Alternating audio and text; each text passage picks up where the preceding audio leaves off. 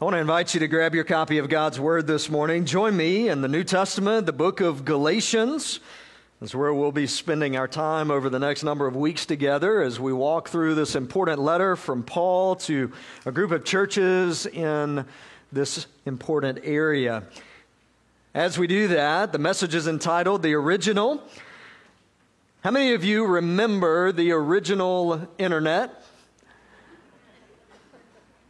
You remember those noises? You remember what it sounded like? Remember how slow it was? Wow. Teenagers in here are like, I don't know what you're talking about. Or how many of you remember the original cell phone? Remember that? It was shaped like a brick, it's about that big. I remember my dad was a salesman and uh, got into the car one day and he had just gotten one of the original bag phones that sat in the bottom of his car there, plugged into the cigarette lighter, and he said, Son, you can never, ever use this. It was a dollar a minute. You know, there's some things that we don't want to go back to the original. I'm completely happy with my iPhone. I don't want a bag phone. I'm completely happy with one gigabyte download speed. I'm not interested in whatever it used to be. But then there's some things that you don't want to get away from the original. One of those, Coca Cola found out back in 1985 when they tried to change the formula of Coca Cola to New Coke. Some of you may remember that. They pulled it off the shelves within three months because people revolted. They said, We want the original. What we're going to see in the text this morning and what we're going to see in the book of Galatians as we walk through it is Paul writing to a group of churches saying to them, Don't lose the gospel. The original message of the gospel, what Jesus Christ has done on your behalf. Don't lose that. Don't allow someone to come in and steer you in a direction that is antithetical to the gospel or try to add something to the message of the gospel. Remain firm and fixed on the true gospel of Jesus Christ. And as we look at the text this morning, I hope you will see Paul's urgency as he writes to this group of believers. And my hope and prayer is that we would sense the urgency as well in our lives as we consider the text this morning. I want to read for us Galatians chapter 1, beginning in verse 1, going through verse 10, and then we'll walk back through it together. Paul, an apostle, not from men nor through man, but through Jesus Christ and God the Father, who raised him from the dead, and all the brothers who are with me. To the churches of Galatia, grace to you and peace from God our Father and the Lord Jesus Christ, who gave himself for our sins to deliver us from the present evil age according to the will of our God and Father, to whom be the glory forever and ever. Amen. I am astonished that you are so quickly deserting him who called you in the grace of Christ and are turning to a different gospel. Not that there is another one, but there are some who trouble you and want to distort the gospel of Christ. But even if we or an angel from heaven should preach to you a gospel contrary to the one we preach to you, let him be accursed. As we have said before, so now I say again if anyone is preaching to you a gospel contrary to the one you received, let him be accursed. For am I now seeking the approval of man or of God? Or am I trying to please man? If I were still trying to please man, I would not be a servant of Christ. Father, we ask this morning that you would open our eyes that we would be able to see, that you would open our ears that we would be able to hear, and that you would open our hearts and our minds that we would be ready to respond to your word and to your spirit. We ask this in Jesus' name. And everyone said, Amen. As we look at the text this morning, I want you to write down this main idea that'll frame our time together today. And it's this truth as Christians, We are a gospel people, and we must remain committed to it without compromise. We are a gospel people, and we must remain committed to the gospel without compromise. As we look at the text this morning, this word gospel is going to continue to pop up in Paul's writings to this group of believers. And so I want us to define the term real quick. I want us to know, as followers of Jesus, if that's where you are, what is the gospel? And it's simply the message of the good news of what Jesus Christ has done on our behalf. Paul's going to unpack that for us in just a little bit, but I want us to all know that as we talk about being a gospel people, that it is the gospel of Jesus Christ that forms the foundation for us. Everything that we believe emanates from that. Everything that we stand on, we stand from that foundation. And for Paul, as he's writing to this group of believers in this important location, there's a problem that they have experienced.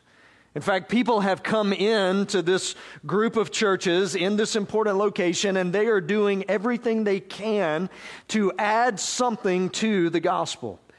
They're saying it's not just enough to believe Jesus Christ as your Savior. You need Jesus plus this physical act of circumcision. You need Jesus plus something else to be saved. And for us as a gospel people, we should know that's not the case at all. It's Jesus plus nothing. We're saved by grace alone, through faith alone, in Jesus Christ alone. And for Paul in this moment, he, and I love Paul, Paul usually in his letters, and we've walked our way as a church family through those, and the last years together, we have unpacked those. For Paul, Paul will usually issue a greeting. He'll say, Here's who I am, here's who I'm writing this letter to, and then he'll simply say, I'm excited about what God's doing in your life. I want to praise the Lord for how He's working in you.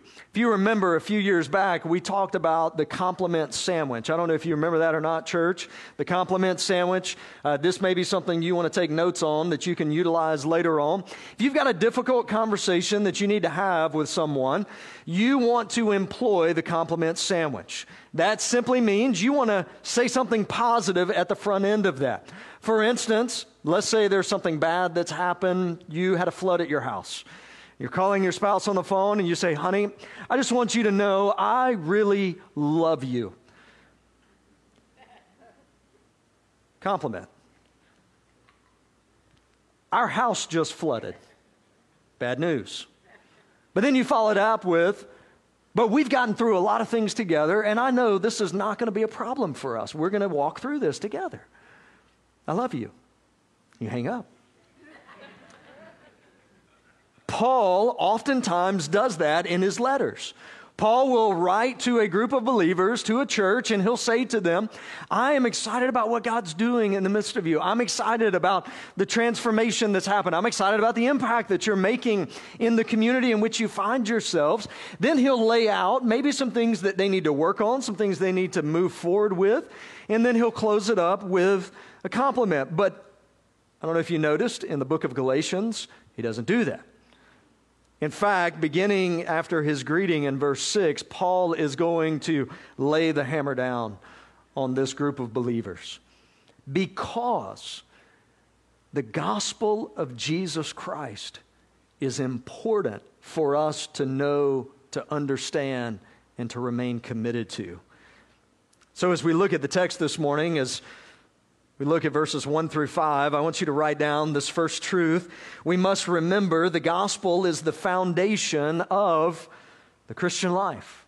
The gospel is the foundation of the Christian life. Look with me in verse 1. Paul begins with his typical greeting Paul, an apostle. Not from men, nor through man, but through Jesus Christ and God the Father. Paul, as he's writing to this group of churches in Galatia, is saying to them, I'm writing this with authority. And it's not authority that's been granted to be my men, it's authority that's been granted to me by the Lord Jesus Christ, by our Heavenly Father. I am an apostle, one who's seen the risen Christ on the Damascus Road, and Paul says, I have the authority to write to you and to instruct you and to direct you to follow Jesus with all of your heart. So Paul is about to unload on them, but he begins with, I'm doing this not simply because I want to do it and I can do it. I'm doing it because I've been called by God to do it.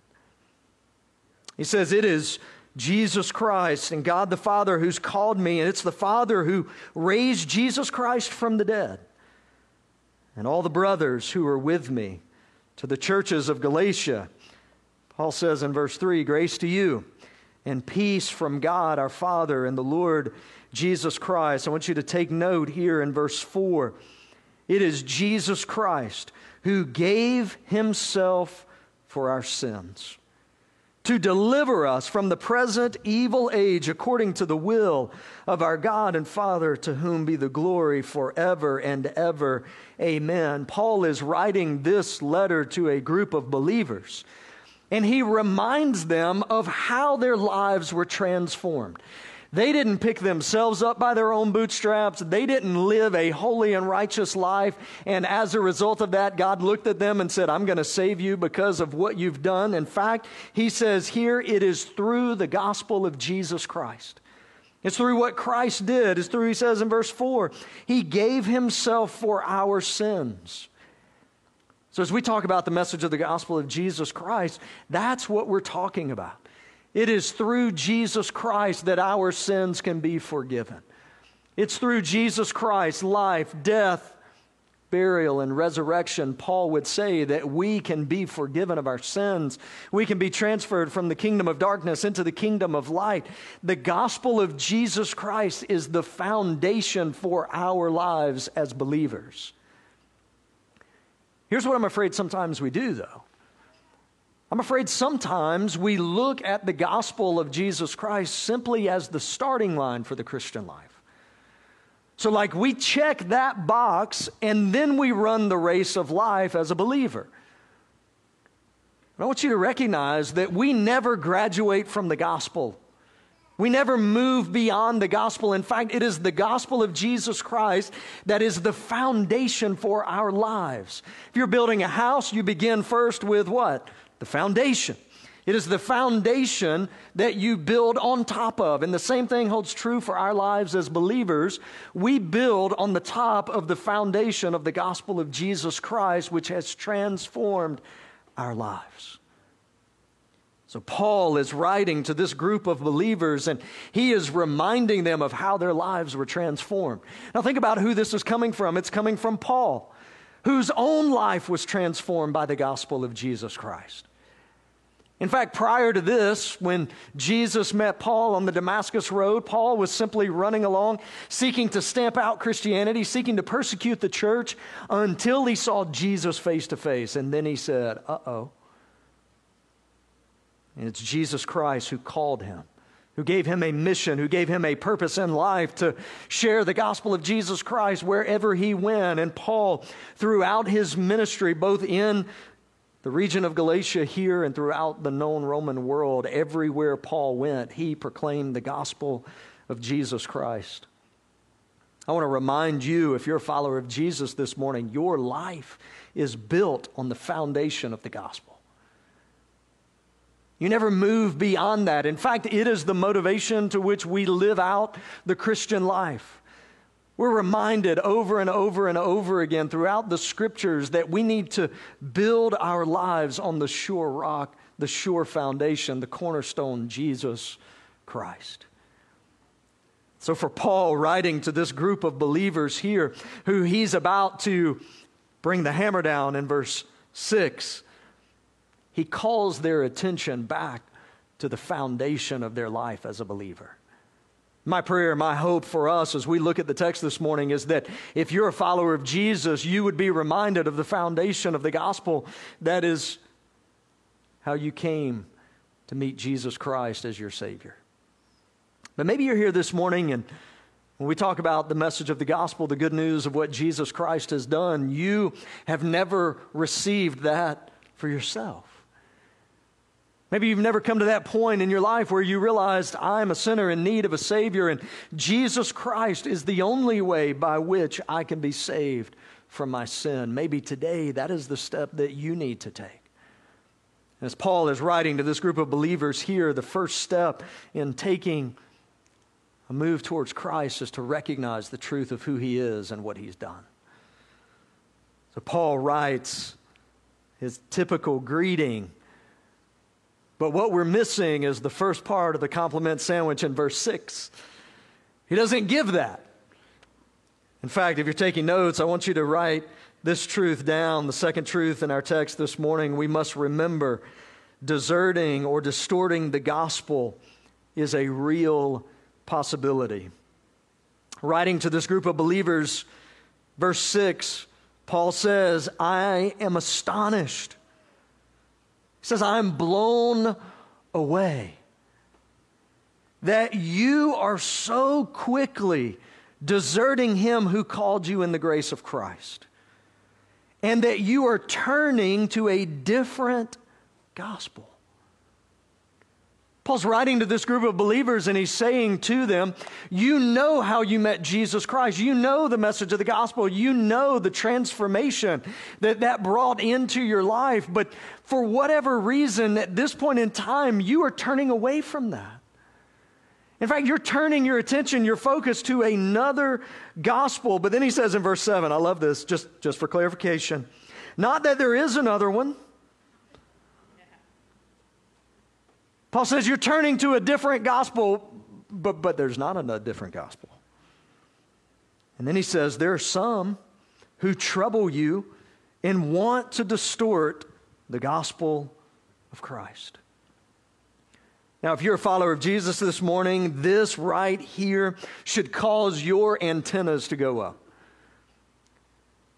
Because I want you to know that what they were experiencing here in the region of Galatia, in these churches as believers, we are experiencing today, and every believer has experienced throughout history. There are those who are seeking to preach, to teach a different gospel. Not the true gospel of Jesus Christ, but a different gospel. That Paul says in verse 8 but even if we or an angel from heaven should preach to you a gospel contrary to the one we preach to you, let him be accursed. As we have said before, so now I say again if anyone is preaching to you a gospel contrary to the one you received, let him be accursed. I don't know if you know this or not, but Paul is taking this very, very seriously. I mean, he simply cursed whoever is preaching a false gospel twice in the text here. So, as we think about it, what we're going to find out is that the false gospel that was being preached here in this region was those were coming in and saying, You need Jesus plus something else. It's not enough that Jesus Christ saves you from your sin. You need Jesus plus, in this case, the physical act of circumcision. That's what you have to have. Those two things must come together for you to be saved. So let's think about that. Maybe that's not the issue that we hear today. We don't hear false gospels in that sense. I don't know anybody who's running around saying anything like that. That for them was a big deal, though, as you had Jews and Gentiles who were coming together as believers within the early church. And so Paul is writing this to the group of believers here and saying, Whoa, whoa, whoa, don't, don't fall into this. Don't allow this false gospel to take over. You know the true gospel. Let's think about that in relation to us, though. What about us? What are the false gospels that are prevalent in the culture in which we live? That for us as believers, we need to be aware of. See, the truth is, we need to be careful that what we listen to on TV or podcasts, what we listen to in our cars that it is the true gospel of Jesus Christ. So he says here, be careful. You quickly deserted. You quickly fell into those who were distorting the gospel. So, for us, how do we prepare ourselves for that? Don't be naive and think that there are not false gospels that are floating around in our culture in which we live. It's absolutely happening. Here's one that you may want to write down. It's what I would just simply call a universal gospel. I don't know if you've heard this or not, but some people will say things like, you know, Jesus really isn't the only way to be saved. He's not the only way to get to heaven. In fact, there's numerous ways you can get to heaven. In fact, all roads, I mean, you're essentially at the bottom of the mountain, God's at the top. You can pick your route, but you're eventually going to get up there. Here's the problem that's not what the Bible teaches. The Bible teaches there's only one way to be saved from our sins, and that's through Jesus Christ. Jesus himself said, He is the way, the truth, and the life. No one comes to the Father apart from Him. So, for us as believers, we need to be careful that there are people within the world in which we live who are seeking to proclaim that universal gospel.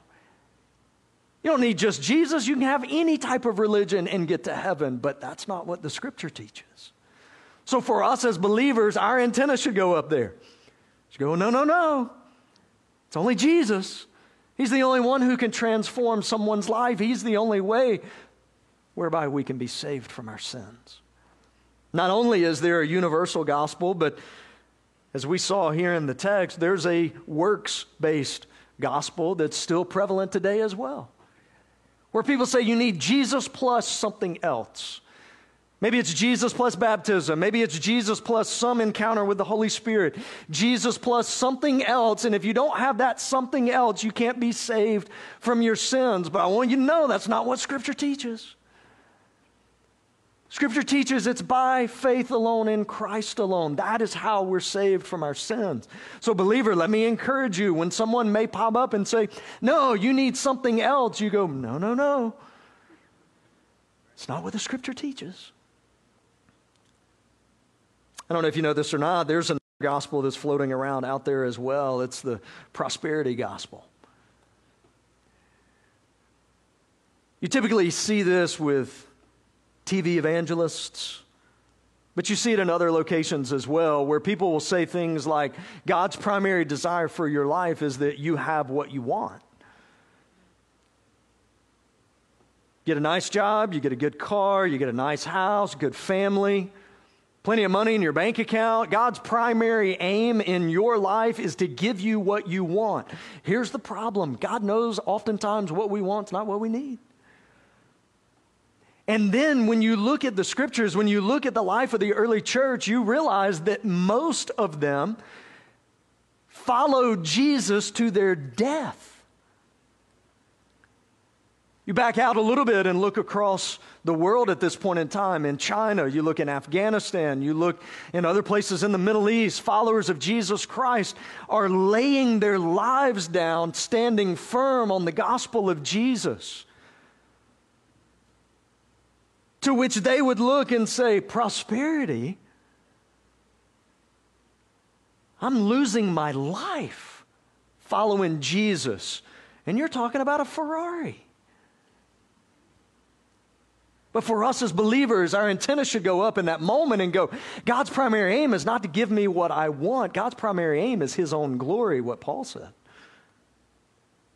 And then this is one that I think may be a little bit more subtle.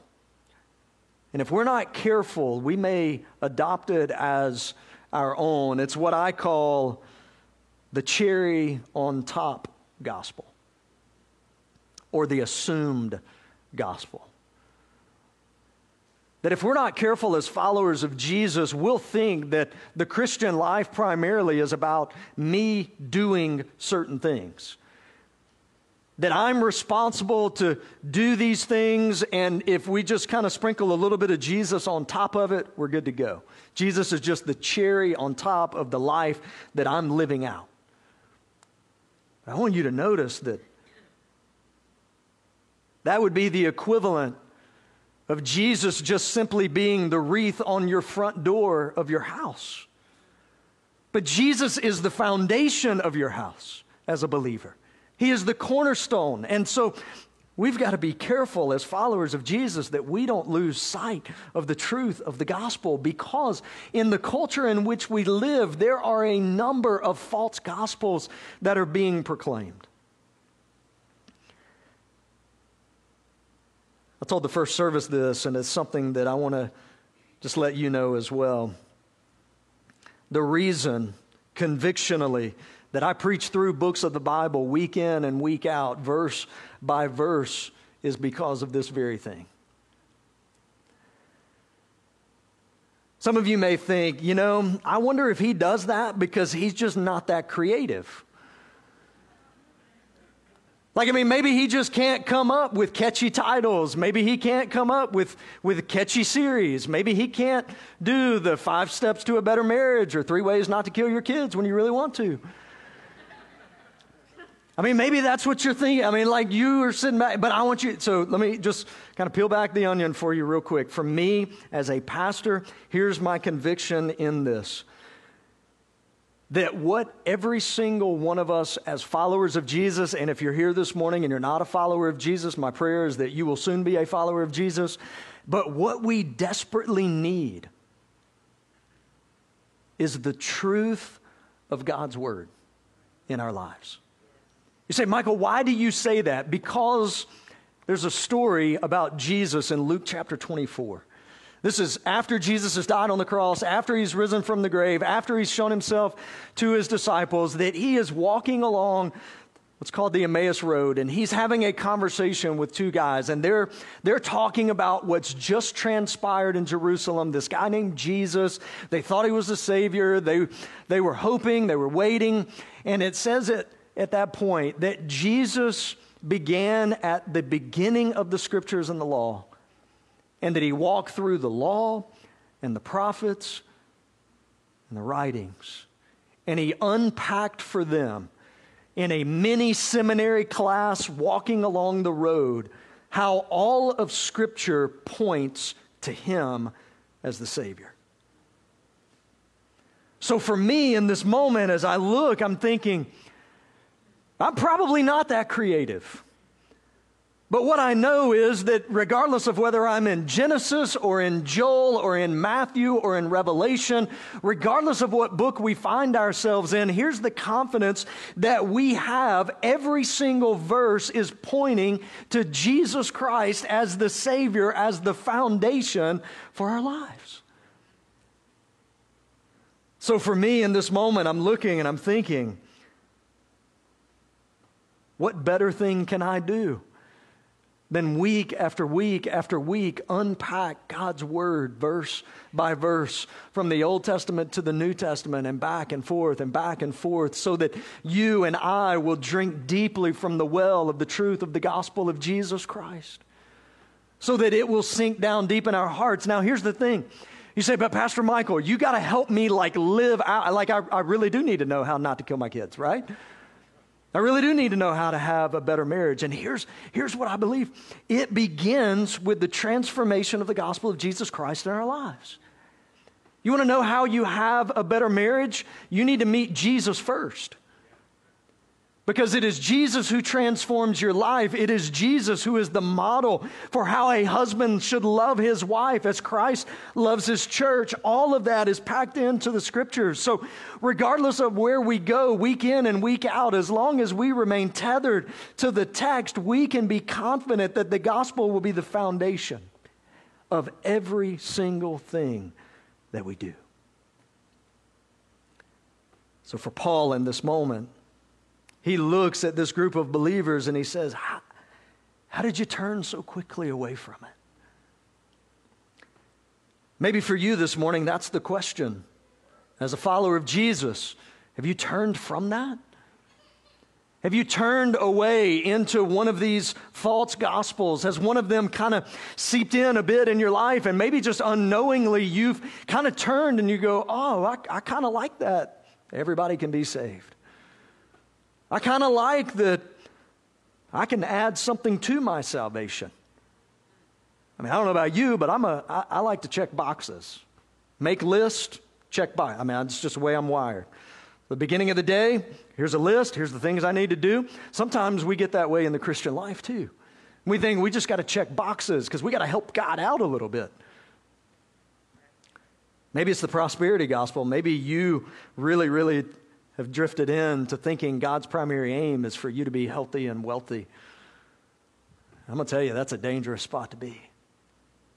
Maybe, maybe it's not so bold as that. But maybe it's just you kind of drift through life doing your own thing and you kind of just sprinkle Jesus on top. He's just the cherry on top of the life you live. I want you to notice in verse 10 the third truth we see we must remember we have one person to please in the Christian life. One person to please. I love Paul. Paul's just honest. Paul has laid the hammer down on this group of believers. He didn't even do it with a compliment sandwich. He just gave it right to them. Said, What are you doing? I'm astonished. You kidding me? Notice in verse 10 For am I now seeking the approval of man or of God? Who am I trying to prove? Who am I trying to seek approval from? Am I trying to please man? Notice Paul's response. If I were still trying to please man, I would not be a servant of Christ. Let me say this to you as your pastor. Just an encouragement to you as we walk through this text. If I'm not careful, I will drift into seeking to please you as a congregation. It's the temptation of every pastor. No pastor wants to say that, but that's the truth. You stop giving because you don't like me, I don't get a paycheck, I have to hunt a job, right?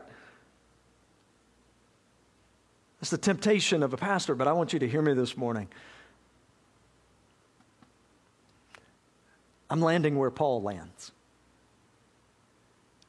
Because the honest truth is, there are going to be times when you come in, and because we're walking through Scripture, because we're unpacking the text week by week, there's going to be moments where you look up and you go, Hey, Pastor, that, that kind of hurts. I don't like that. That feels uncomfortable. And my tendency is to go, mm, I don't want to hurt people's feelings. Maybe I'll just please them. I want you to hear me this morning. Like Paul, I have one person that I answer to. Now, what that doesn't mean is that there's no accountability for me. I want you to hear that. But I want you to also hear that if there ever comes a point where someone says to me, Hey, Pastor, if you don't do this, to please me, my crowd, what we want, it's going to be bad for you. I can promise you. I'm standing with Paul in this. That my responsibility as your pastor, because here's the thing I will have to give an account to the Lord for what He has entrusted to me. So there's one person I have to answer to, and it's a whole lot worse than a congregation of people. One person that I have to say to, uh, here, here's why I did this. Here's why I skirted around this issue that I knew needed to be addressed. Here's why I didn't preach this passage of Scripture because I didn't want to offend anybody. But I want you to hear me this morning. I am called by God to seek his approval and be faithful to what he's called me to do. That's what Paul is reminding the Galatians here. It may hurt in the moment, but it is good for their souls that Paul is willing to address what he's addressing here. Let me say this to you as well as a follower of Jesus. You also may struggle with this. In a relationship that you have, you may struggle with this in someone that you work with where they say something that you look and go, that, that, that's not what God's word says. But where in that moment you're kind of like, mm, I just don't want to hurt anybody's feelings. I'm just going to kind of shrink back a little bit. I want you to know, believer, you have one person that you answer to as well.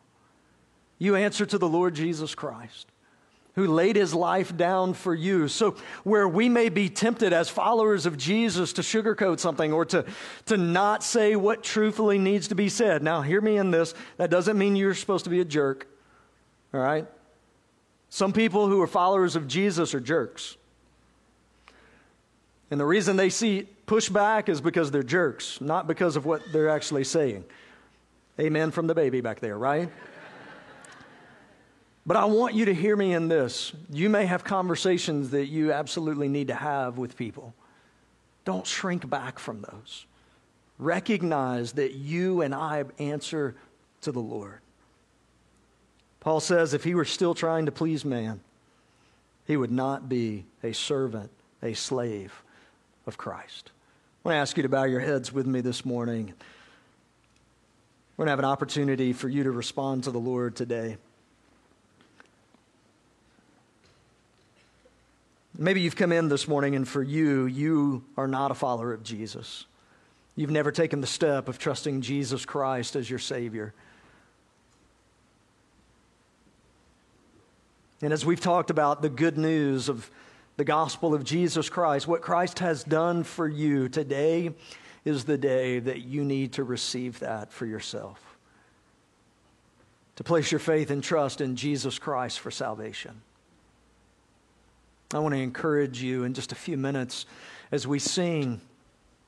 You can make your way down to the front and let myself or Pastor Aaron know that. You can fill out a connection card and let us know that that's a step that you'd like to take. We'd love nothing more than to help you take that step. And maybe you're a follower of Jesus this morning, and the reality is, as we've walked through the text, there are false gospels that are having sway in your life right now, where you've drifted away in the same way that these believers in Galatia had from the true gospel of Jesus Christ. And maybe today you need to acknowledge that. Spend some time in prayer before the Lord to ask the Lord to take you back to the foundation, to the true gospel, to remind you of how beautiful it is, glorious it is. Maybe you look in today, you realize that you have shrunk back from some conversations that you've needed to have. And the reason is a fear of man. But today you need to claim the truth that you have one person that you're answering to. From this point forward, you're answering to the Lord. You want to be faithful to stand on the truth of His Word, the truth of the gospel. Father, we ask this morning that you would work in our hearts and our lives, that you would use this time to bring those who are far from you home, to remind us of the glorious truth of the gospel of Jesus Christ. May we cling to it, may we stand firm on it. It's in Jesus Christ's name we pray. Amen. Would you stand and would you sing? If you want to spend some time in prayer, you can come down to the altar. If you need to have someone pray for you, we'd love to do that. You respond as the Lord leads.